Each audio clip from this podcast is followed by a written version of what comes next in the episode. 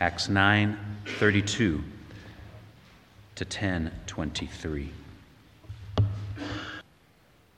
Now as Peter went here and there among them all, he came down also to the saints who lived in Lydda. There he found a man named Aeneas, bedridden for eight years, who was paralyzed. And Peter said to him, Aeneas, Jesus Christ heals you. Rise and make your bed. And immediately he rose. And all the residents of Lydda and Sharon saw him, and they turned to the Lord. Now there was in Joppa a disciple named Tabitha, which translated means Dorcas. She was full of good works and acts of charity. In those days she became ill and died.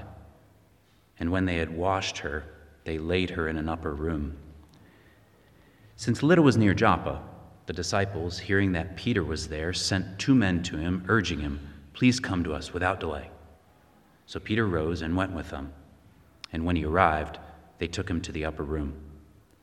All the widows stood beside him, weeping and showing tunics and other garments that Dorcas made while she was with them. But Peter put them all outside and knelt down and prayed. And turning to the body, he said, Tabitha, arise. And she opened her eyes. And when she saw Peter, she sat up. And he gave her his hand and raised her up. And then calling the saints and widows, he presented her alive, and it became known throughout all Joppa, and many believed in the Lord. And he stayed in Joppa for many days with one Simon, a tanner. At Caesarea there was a man named Cornelius, a centurion of what was known as the Italian cohort, a devout man who feared God with all his household, gave alms generously to the people, and prayed continually to God. About the ninth hour of the day, he saw clearly in a vision an angel of God come in and say to him, Cornelius? And he stared at him in terror and said, What is it, Lord? And he said to him, Your prayers and your alms have ascended as a memorial before God. And now send men to Joppa and bring one Simon, who is called Peter. He's lodging with one Simon, a tanner, whose house is by the seaside. When the angel who spoke to him had departed, he called two of his servants and a devout soldier from among those who, ten- who attended him, and having related everything to them, he sent them to Joppa. The next day, as they were on their journey and approaching the city, Peter went up on a housetop, on the housetop about the sixth hour to pray. And he became hungry and wanted something to eat, but while they were preparing it, he fell into a trance and saw the heavens opened, and something like a great sheet descending, being let down by its four corners upon the earth. In it were all kinds of animals and reptiles and birds of the air. And there came a voice to him, Rise, Peter, kill and eat. But Peter said, By no means, Lord, for I have never eaten anything that is common or unclean. And the voice came to him again a second time. What God has made clean, do not call common. This happened three times, and the thing was taken up at once to heaven. Now, while Peter was inwardly perplexed as to what the vision, uh, as, as to what the vision that he had seen might mean, behold, the men who were sent by Cornelius, having made inquiry for Simon's house, stood at the gate. And they called out to ask whether Simon, who was called Peter, was lodging there. And while Peter was pondering the vision, and the Spirit, the Spirit said to him, Behold, three men are looking for you. Rise and go down and accompany them without hesitation, for I have sent them. And Peter went down to the men and said, I'm the one you're looking for. What is the reason for your coming? And they said, Cornelius, a centurion, an upright and God-fearing man, who's well spoken of by the whole Jewish nation, was directed by a holy angel to send for you to come to his house and to hear what you have to say. So he invited them in to be his guests. So ends the reading of God's word. Well, let's pick up at Acts chapter ten, reading from the middle of verse twenty-three, just to carry on Luke's narrative. Acts chapter ten, from the middle of verse twenty-three. The next day he rose and went with them, and some of the brothers from Joppa accompanied him. And on the following day they entered Caesarea. Cornelius was expecting them and had called together his relatives and close friends. When Peter entered, Cornelius met him and fell down at his feet and worshipped him. But Peter lifted him up, saying, "Stand up, I too am a man." And as he talked with him, he went in and found many persons gathered, and he said to them, "You yourselves know how unlawful it is for a Jew to associate with or to visit anyone of another nation, but God has shown me that I should not call any person common or unclean. So when I was sent for, I came without objection. I asked then why you sent for me." And Cornelius said, "Four days ago, about this hour, I was praying in my house at the ninth hour, and behold, a man stood before me in bright clothing, and said, 'Cornelius, your prayer has been heard, and your alms have been remembered before God. Send therefore to Joppa, and ask for Simon, who is called Peter. He is lodging in the house of Simon, a tanner by the sea.' So I sent for you at once, and you have been kind enough to come. Now therefore we are here in the presence of God to hear all that you have been commanded by the Lord." So Peter opened his mouth and said, "Truly, I understand that God shows no partiality, but in every nation, anyone who fears him and does what is right is acceptable to him. As for the word that he sent to Israel, preaching good news of peace through Jesus Christ, he is Lord of all, you yourselves know what happened throughout all Judea, beginning from Galilee, after the baptism that John proclaimed, how God anointed Jesus of Nazareth with the Holy Spirit and with power. He went about doing good and healing all that was oppressed by the devil, for God was with him. And we are witnesses of all that he did, both in the country of the Jews and in Jerusalem. They put him to death by hanging him on a tree, but God raised him on the third day and caused him to appear, not to all the people, but to us who had been chosen by God as witnesses, who ate and drank with him after he rose from the dead. And he commanded us to preach to the people and testify that he is the one appointed by God to be judge of the living and the dead. To him all the prophets bear witness, that everyone who believes in him receives forgiveness of sins through his name." And while Peter was saying these things, the Holy Spirit fell on all who heard the word, and the believers from among the circumcised who had come with Peter were amazed, because the gift of the Holy Spirit was poured out even on the Gentiles, for they were hearing them speaking in tongues and extolling God. Then Peter declared, "Can anyone withhold water for baptizing these people who have received the Holy Spirit just as we have?" And he commanded them to be baptized in the name of Jesus Christ. Then they asked him to remain for some days. Amen. Let me add my welcome and say, what a fantastic passage to be looking at on the week that Mark is here and giving us some news from Uh, East Asia, because if it wasn't for Acts chapter ten, there would be nothing to report from East Asia. There wouldn't be a church to report from, and there wouldn't be a church here to report to. It's a striking thing to think about, isn't it? This is the moment. I mean, it's clear all the way through the Bible that God is a global God. He plans to save people from all nations. But it's only when you get to Acts chapter ten that actually the doors are flung open, wide open, to people from all tribes, tongues, every race and culture and people group, Scotland, Singapore. What a great passage where Mark's here. And if you are here as someone looking into the Christian faith, I hope you will see from this passage just how welcome you are, not just by us, but by the living God. Whatever your background or current lifestyle is, you're welcome. Let me do this in prayer before we get to this marvelous passage.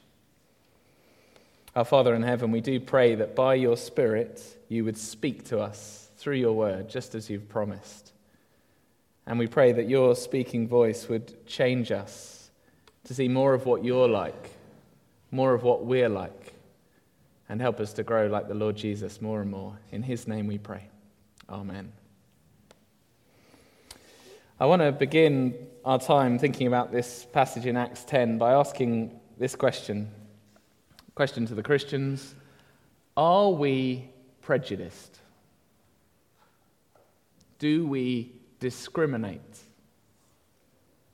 By which I mean, do we treat people differently based on where they come from, or what they look like, or sound like, or live like?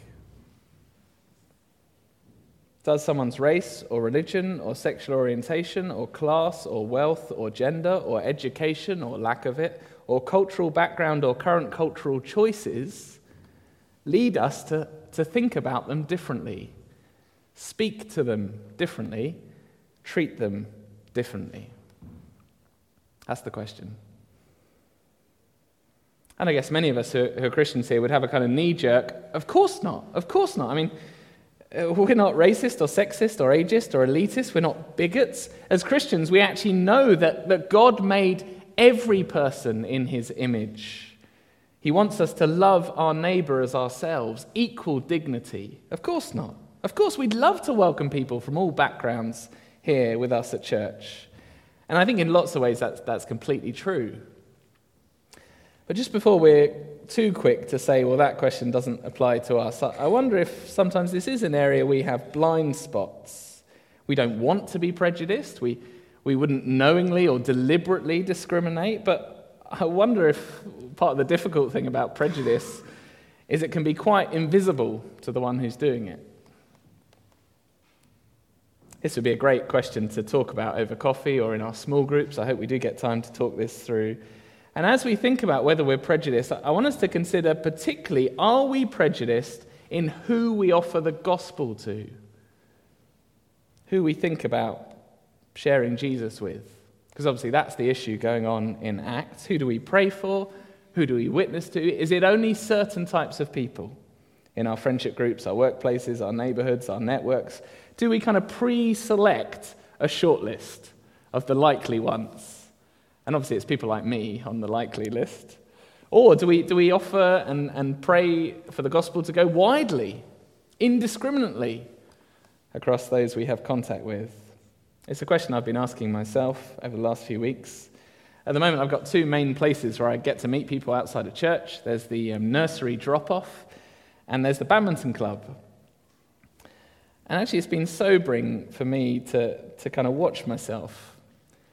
And I do see myself making judgments about how likely or unlikely various people I come across are to be kind of interested in hearing about Jesus. And it's often just snippets of conversation. I, I just pick something up about their quite different worldview or quite different background or lifestyle to me, and quickly I'm assuming, oh, they won't want to hear anything from the Bible. So one guy, um, he's white, he's tough, he's a Scottish builder. Uh, he swears like a freight train on the badminton court. And so I'm thinking to myself, oh, he won't want to hear about Jesus. Another is an organist at a church, which I think is very different probably from this kind of one. A church maybe that doesn't particularly look at the Bible. And so I think to myself, oh, he probably won't want to hear. Another's from a country that's dominated by Islam. And I think, well, there's not much chance there. All of that is prejudice. What about us? What about you? I've been asking church folk this week uh, as I've met people kind of, uh, what what's it like for you? Um, do you see any signs of prejudice? And actually, repeatedly, what I'm hearing is, is, is we're not prejudiced in whom we want to see saved. We'd love for people from all sorts of backgrounds to, to come in here, to become a Christian. But maybe when it comes to having confidence, there's a bit of prejudice. With some of the people I know from certain backgrounds or lifestyles, well, basically there's no chance. And that does lead us to acting slightly differently around them, not praying for the opportunities with them, not particularly speaking about Jesus openly around them. I don't know who it would be for you. In some of the conversations this week, it's some people have mentioned um, colleagues who are really successful in life. Oh, they won't be interested. Sometimes people from other religions or from sects. So people have mentioned um, Mormons, Jehovah's Witnesses, they know. Some who've been put off from Christianity, from something in their past, maybe a, a kind of a difficult experience of a Roman Catholic school or a messy church in the past, oh, they'll never want to open a Bible now. Perhaps most sensitive of all, those whose lifestyles do seem a long way from biblical Christianity. So it might be those who kind of define their core identity in terms of L G B T Q sexualities. And there's an anxiety or a fear we can have. We don't want to cause offense. We don't want to hurt people. And so we actually treat them differently. Or maybe it's just those around us who work hard to play hard, the, the hard-drinking party lifestyle, the sleeping around, the taking drugs. Well, they're way off. See, there's more than one kind of discrimination, and I wonder if a one that, that bites for us is whether we have any confidence that God might save people from those kinds of backgrounds. If you want the point of today's passage, just have a look at chapter ten, verse thirty-four. It's on page nine nineteen, chapter ten, verse thirty-four, where Peter opens his mouth, verse thirty-four, and says, "Truly I understand that God shows no partiality." Truly I understand that God shows no partiality. In other words, God is not racist, or any other of the ists you can imagine, sexist, elitist. God is interested in offering the gospel to all people. He's powerful to save all sorts of people. And so I think it is a challenge for us to think, do we share that kind of confidence? See, this is a passage uh, that says, the good news of Jesus can make anyone clean enough for God. That will come up on the screen. The good news of Jesus can make anyone clean enough for God. And if you want proof of that, the key proof comes in verse forty-four to forty-eight. Right at the end of the passage, you get the kind of climactic moment. It's an amazing moment. It's when the Holy Spirit is poured out for the first time on some Gentiles, some non-Jews, a Roman centurion and his friends and family. And it is an amazing, astonishing moment. As I read, just look at the reaction this event gets. Verse forty-four. While Peter was still talking about Jesus, the Holy Spirit fell on all who heard the word. And the believers from among the circumcised who'd come with Peter were amazed because the gift of the Holy Spirit was, was poured out even on the Gentiles, for they were hearing them speaking in tongues and extolling God. Then Peter declared, "Can anyone withhold water for baptizing these people who've received the Holy Spirit just as we have?" These total outsiders, these people who are way off from God's people. A Roman centurion receives the Spirit just as they had back in Jerusalem. To grasp the significance, we need to remember where we've been in Acts. So I'll just stick a picture up for that. Um, we've seen this a few times now, that that the risen Lord Jesus uh, is reigning. He's dead, risen, raised, um, ascended. He's reigning and he's spreading his message out from Jerusalem. We've said, seen that a few times. But one of the striking things in this book is that every time the message breaks through one of those barriers, Jerusalem first, then Judea, Samaria, then the ends of the earth, every time Jesus pours out the Holy Spirit visibly. So there are Jewish believers, there are Samaritan believers, and then now we've got Gentile believers. And each time, Jesus pours out his Spirit. So Pentecost, chapter two, Jesus pours out his Spirit. Chapter eight, the Samaritans. Uh, Peter was at Pentecost. This event has to wait till Peter gets to Samaria in chapter eight. And once he does, the Holy Spirit's poured out. And then here, chapter ten, with Peter again, Pentecost repeated. Absolute outsiders given the same Holy Spirit, the same sign that they are welcomed, included, accepted by the living God. Again, the gospel is broken into new ground. That's the big point. Now, I think if you've been here all term, you might be thinking, well, yeah, obviously, like, ever since chapter one, verse eight, we've we've known that the, the plan is the gospel should go to, to Jerusalem, Judea, Samaria, the ends of the earth. Yeah, obviously, this isn't a surprise. But actually, when you look in the passage, everyone is surprised by this. Most of all, Peter is surprised by this. I guess he thought maybe the gospel will go to Jewish people to the ends of the earth, that those who've been scattered around different countries. And so God had to make it very, very clear, blatantly obvious in this passage, that he wants non-Jewish people included, fully included. He makes it so obvious that, that next week we're going to have a recap in chapter eleven, verses one to eighteen, the whole story again. It's a kind of supernatural sledgehammer to get this point into the heads of the early church. And I, I wonder if, as we in a moment look at how obvious God makes it, I wonder if that should just take a stop, make a stop and just take a moment to think, do you know, maybe prejudice is actually quite deep down. Easy to miss, hard to change. So maybe God needs to make it really obvious to us just how widespread, how indiscriminate, how non-partial his love and gospel offer really is. So that's the, the big point. Now let's um, dive into some of the details. Um, we're going to spend the, the kind of first bit of our time here just going through the story, so hang on in there, and then we'll, uh, in the back part of our time, talk through the implications for us. We need to get our heads around the story in detail before we get to the implications for us. So um, let's see just how much it takes just, just to get Peter to speak the gospel to these Gentiles. In fact, even before that, how much it takes to get Peter into the same living room as these Gentiles. Let's just have a look. Chapter nine, that's where the reading started. I wonder if you were puzzled why we got the record of two amazing miracles at the start of this section. Well, it's a reminder of who Peter is. We haven't seen him for a while, and these miracles at the start remind us that he is Jesus Christ's representative on earth.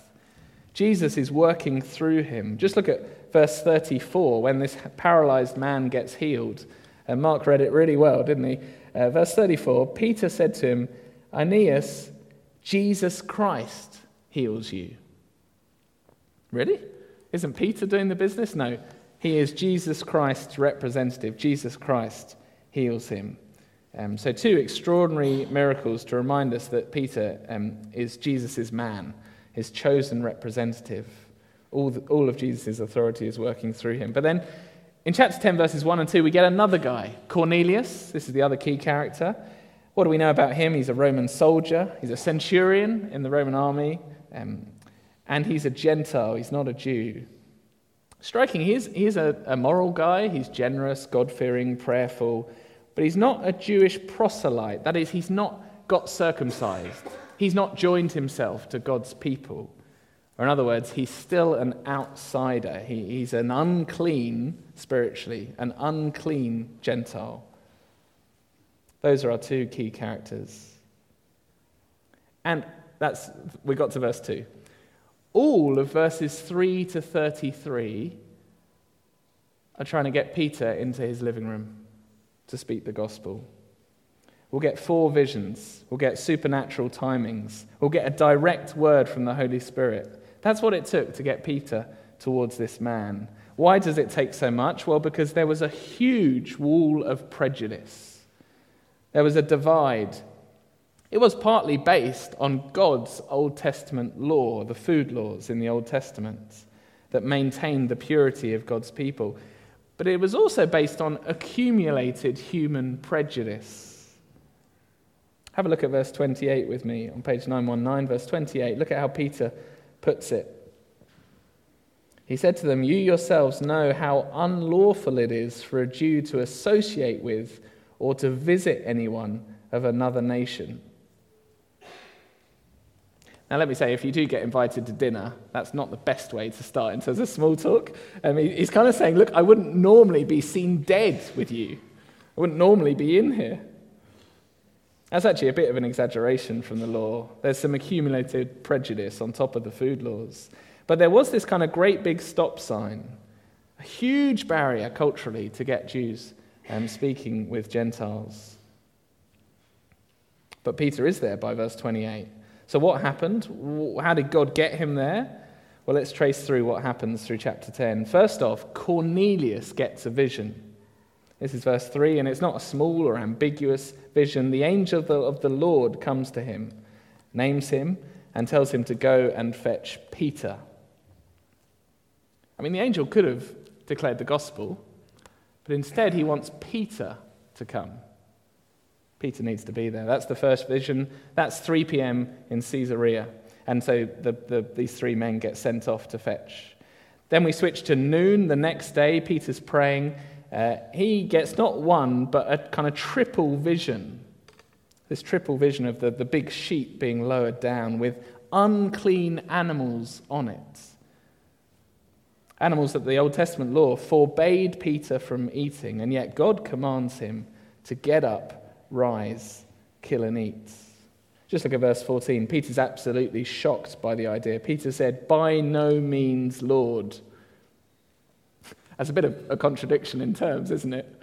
Lord, you're in charge, but by no means, I'm not doing that. Similar to Ananias, actually, when he was told to go and pray for Saul. Really, Lord? Him? Now, at this point, Peter's a bit confused about the vision. He hasn't clocked that it's actually about people rather than animals.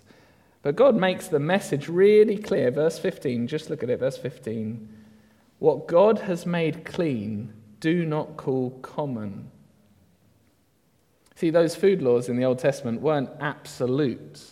The wall between Jews and Gentiles wasn't absolute. The message of Jesus will overcome that huge cultural barrier, and every cultural barrier since, every smaller barrier since. God can make the unclean clean. And just as he's puzzling at this, lo and behold, with brilliant timing, there's a knock at the door, and three guys are there asking him to come with them. Even then, Peter still needs some more supernatural steering. Verse nineteen, have a look, verse nineteen. As Peter was pondering the vision, the Spirit said to him, "Behold, three men are looking for you. Rise and go down and accompany them without hesitation, for I've sent them." And finally, Peter obeys. I mean, there's a lot going on in that diagram, but just the point is there is a lot going on. God is pulling out all the stops, multiple visions, supernatural timings, a direct command, like Philip and the Ethiopian eunuch, but even more so. It's unmissable, it's so obvious, it's so clear that this meeting is divinely arranged. God wants his key apostle to speak to a Gentile.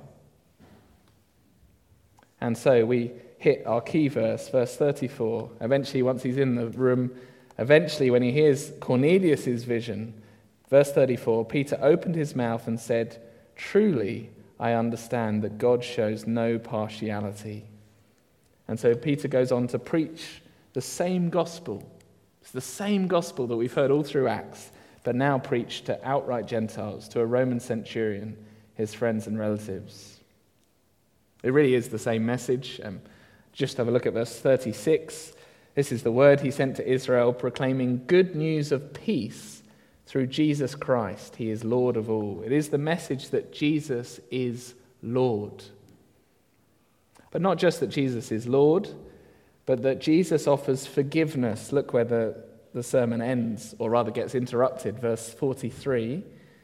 To Jesus all the prophets bear witness that everyone who believes in him receives forgiveness of sins through his name. And no sooner are those words uttered on his lips, forgiveness in Jesus' name, the Holy Spirit falls on those listening and believing. It's just an amazing moment.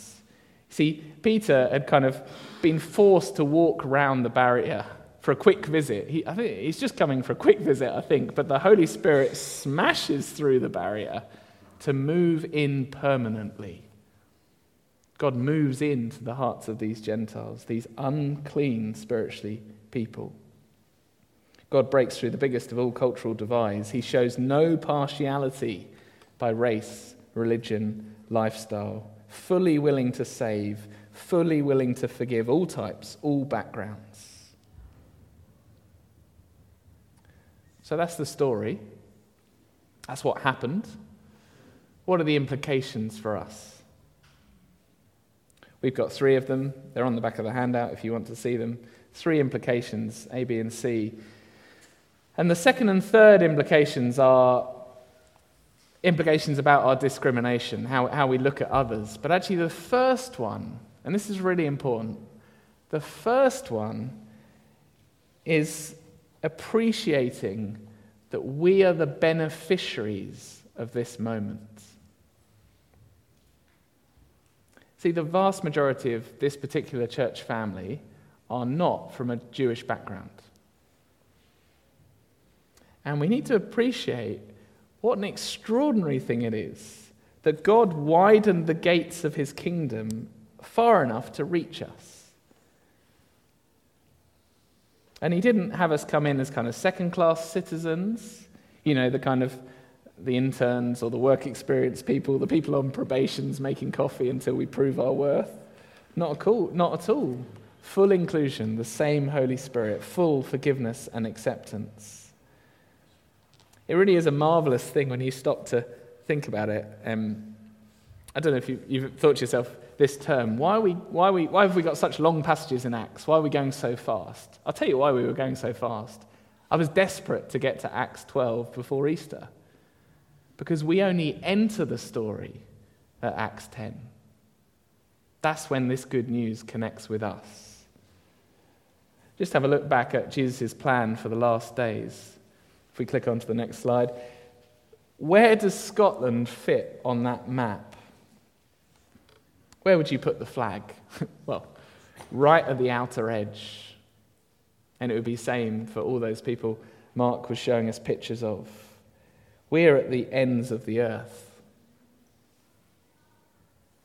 I know we're a multinational co- co- congregation here, so feel free to substitute your flag in there. That's what I'm doing in my head. Um, and the, the key thing is the geographical distance wasn't the biggest thing. I mean, it was a big deal. How, how physically would the message get out, given the struggles with transportation and things? Who's gonna who's gonna be sacrificial enough to travel with this message? And we praise God for the Batlucks doing that. But actually, there's a much bigger deal. There's a huge cultural, spiritual, even theological barrier to overcome. We were the wrong side of this barrier. Back in chapter seven, before the gospel broke out from Jerusalem to Samaria, there was a big theological issue that needed dealing with. Can God work outside of the temple? And Stephen's speech told us he can. And now between the borders of Samaria, the borders of old Israel, and us, there's a huge theological barrier. Could Gentiles be clean enough for God? And wonderfully, God, by his gospel, by his Holy Spirit, breaks through the barrier. This may all sound like, oh, okay, okay, it's all in the past, it's all quite theological. Do we really need to remember this? Does it make any difference to my Christian walk with Jesus? Well, yes, it does. Ephesians, which we're studying in the evenings at the moment, Ephesians chapter two says this. To people like us, it says, remember that at one time you Gentiles were separated from Christ, alienated from the commonwealth of Israel, strangers to the covenants of promise. You were the wrong side of that barrier. Remember that. And where did that leave us? Well, Ephesians says, having no hope and without God in the world. Without Acts ten, that's where we'd be. No hope of eternal life. No hope of an intimate, peaceful relationship with our Maker. But Ephesians goes on, now in Christ Jesus, you who once were far off have been brought near by the blood of Christ, for he himself is our peace. He's made both Jews and Gentiles one. He's broken down in his flesh this dividing wall of hostility. Jesus died to get rid of that barrier so that we could know God as our Father. And so I think we do sometimes need to drop our sense of spiritual entitlement. You know, the kind of, I'm British, of course, of course, of course I'm a Christian. Or, or even I've come from a Christian home, I've got great Christian heritage, I've always been fairly good. Drop the, the spiritual entitlement and grab hold of spiritual wonder, that, that he would open the doors wide enough for us. How kind and gracious of the Lord Jesus when, when he walked towards that cross, that he had in mind not just his historic people in Jerusalem, Judea, Samaria, but he was thinking of us, all the way over here, the U K, East Asia, individuals all over the planet. The kindness of God the Father to send someone to speak the gospel to me, to send the Holy Spirit to make me clean. It's wonderful. So clear. He wants it to happen. He wants the doors open. That's the first implication. And I think the more we dwell on that implication, actually the easier the second two ones will become. You see, as we think of ourselves as brought from far off inside, from way off the map, saved by grace, sovereign grace in our lives, well, the more we th- realize that, the more actually our discrimination and our, our lack of confidence about other people who seem way off, the more that will begin to drop. See, we weren't prime candidates. No one is, really. Yet God steps in and saves all sorts of people. So here's our second implication. No one is too far away from the gospel for Jesus to overcome. A friend of mine was talking about flying at a student mission, um, and he was handing them out. And then someone came along uh, of one of the groups I mentioned earlier. I won't specify, but one of these groups, he could tell that was that was their background, and he said to me, he just held the flyer slightly closer because he thought the talk might really offend them. And afterwards, he was absolutely ashamed, shocked actually, not just ashamed, but shocked that that was true of his heart. We sometimes forget it's God who saves people, not their own likeliness, their likelihood. Um, same with me at Badminton Club. The point is this, it doesn't actually matter if someone's currently interested in God. He is interested in them and has more than enough power to turn their hearts around. In lots of ways, Acts has been driving home recently, over the last few weeks, Acts has been driving home this message that everyone, uh, everyone who calls on the name of the Lord can be saved. Let's just click onto the next picture. We, we've seen in Jerusalem at first um, lots of disciples, crowds, hundreds, thousands, even some priests uh, were, were saved as the good news spreads around town. And then at Pentecost, Peter said, everyone who calls on the name of the Lord shall be saved. I don't think at the time he realized quite what that meant. But in recent weeks, God has been showing us it really means everyone. So Samaritans believe. And then The, the kind of pace has slowed down to give us three portraits of people you might think of as exceptions. The gospel offer to everyone doesn't have one of those little asterisks. You know, those kind of, whatever it is, um, free lifetime ice cream, asterisk, if your name is this, if you turn up in Dumfries at this time, if you have a hamster, like the, the kind of list of, by which point no one's really welcome. Um, that's not the gospel at all. It really means everyone. So who have we had? We've had um, the, the Ethiopian eunuch, just a surprising outsider, someone you wouldn't think of. Uh, more shocking than him, we've had the, the um, determined enemy, the violent religious extremist, the man who is really prejudiced and was violent with it. It's a shocking thought this week, isn't it, when bullets have flown. You wouldn't think of Saul, who tried to annihilate Christianity as one who could fit inside the everyone. And then this passage, the Gentiles. It really is everyone. That means if you are here and you're not yet a Christian, the offer is for you, whatever your background, whatever your lifestyle. The offer is for you. That's the second implication. We must not rule people out prematurely. God doesn't show partiality, nor should I, in my prayers or my looking for opportunities to take one step on in speaking about Jesus. Actually, the final implication um, comes from what might might be a question rising in your head that when we read through the passage, actually, isn't Cornelius not that far off? Isn't Cornelius the centurion actually a good person? Doesn't the text keep saying what a good person he is? I mean, yeah, he, he's a trained killer and he's an army commander for Rome, but actually he is surprisingly nice. Did you notice that? Verse two, have a look, chapter ten, verse two. We're told he's a devout man who feared God with all his household, gave alms generously to the people, and prayed continually to God.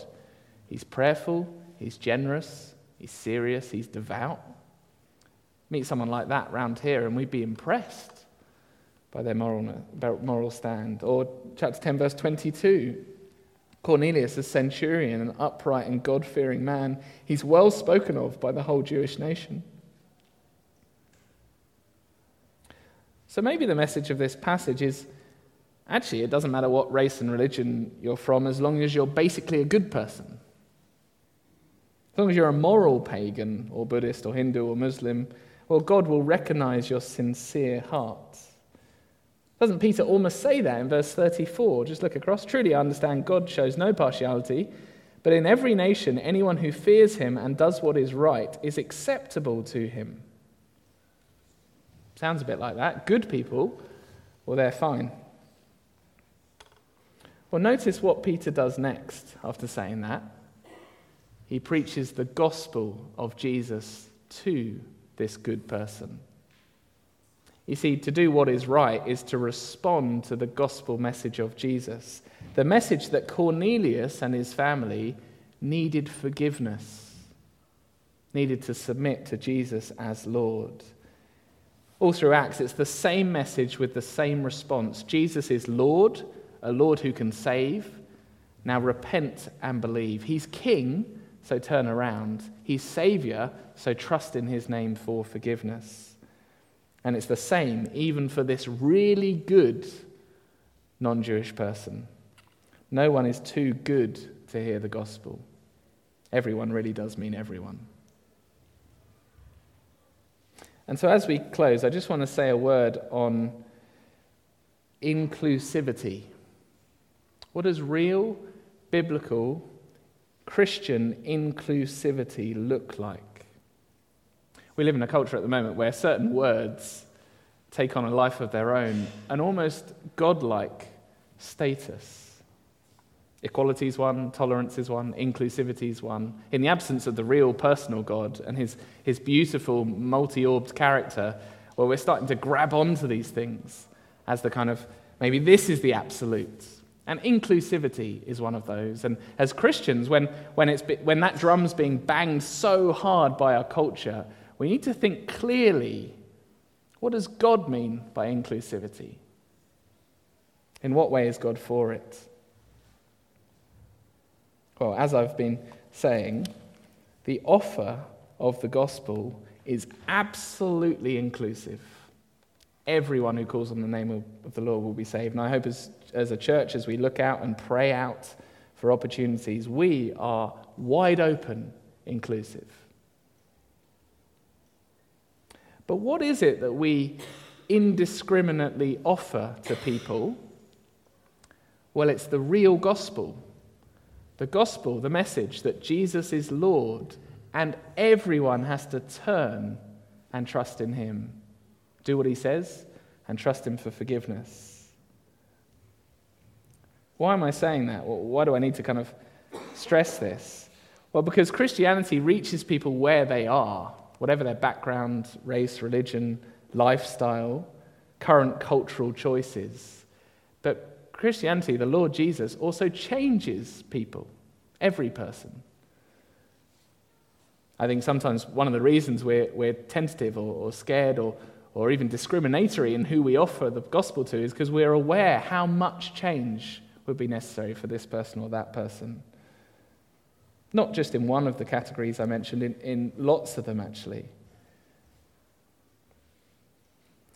But here's the thing. Some Christians or churches will, will start to edit bits of the gospel. For certain people, they'll say, well, maybe we'll cut out the need to repent in that area. It's just too personal. It's just too painful. Or in terms of there's only one God, there's only one Lord Jesus, they'll lean towards, well, maybe there are multiple routes to God. Maybe we can have some flexibility. Isn't that more inclusive?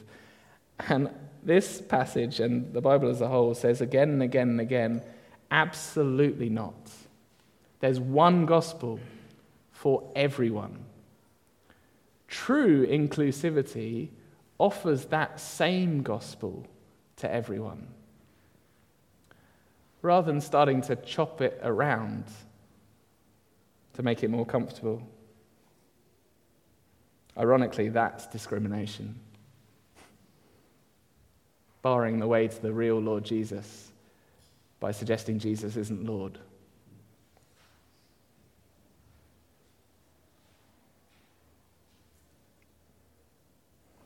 As I close, let me um, encourage us to reflect on just how good the Lord Jesus has been to us. We were way off, and he came and found us. And so to have real confidence that if he can find us and turn us around, well, then there really is no type of person he couldn't reach, find, save. Let me pray.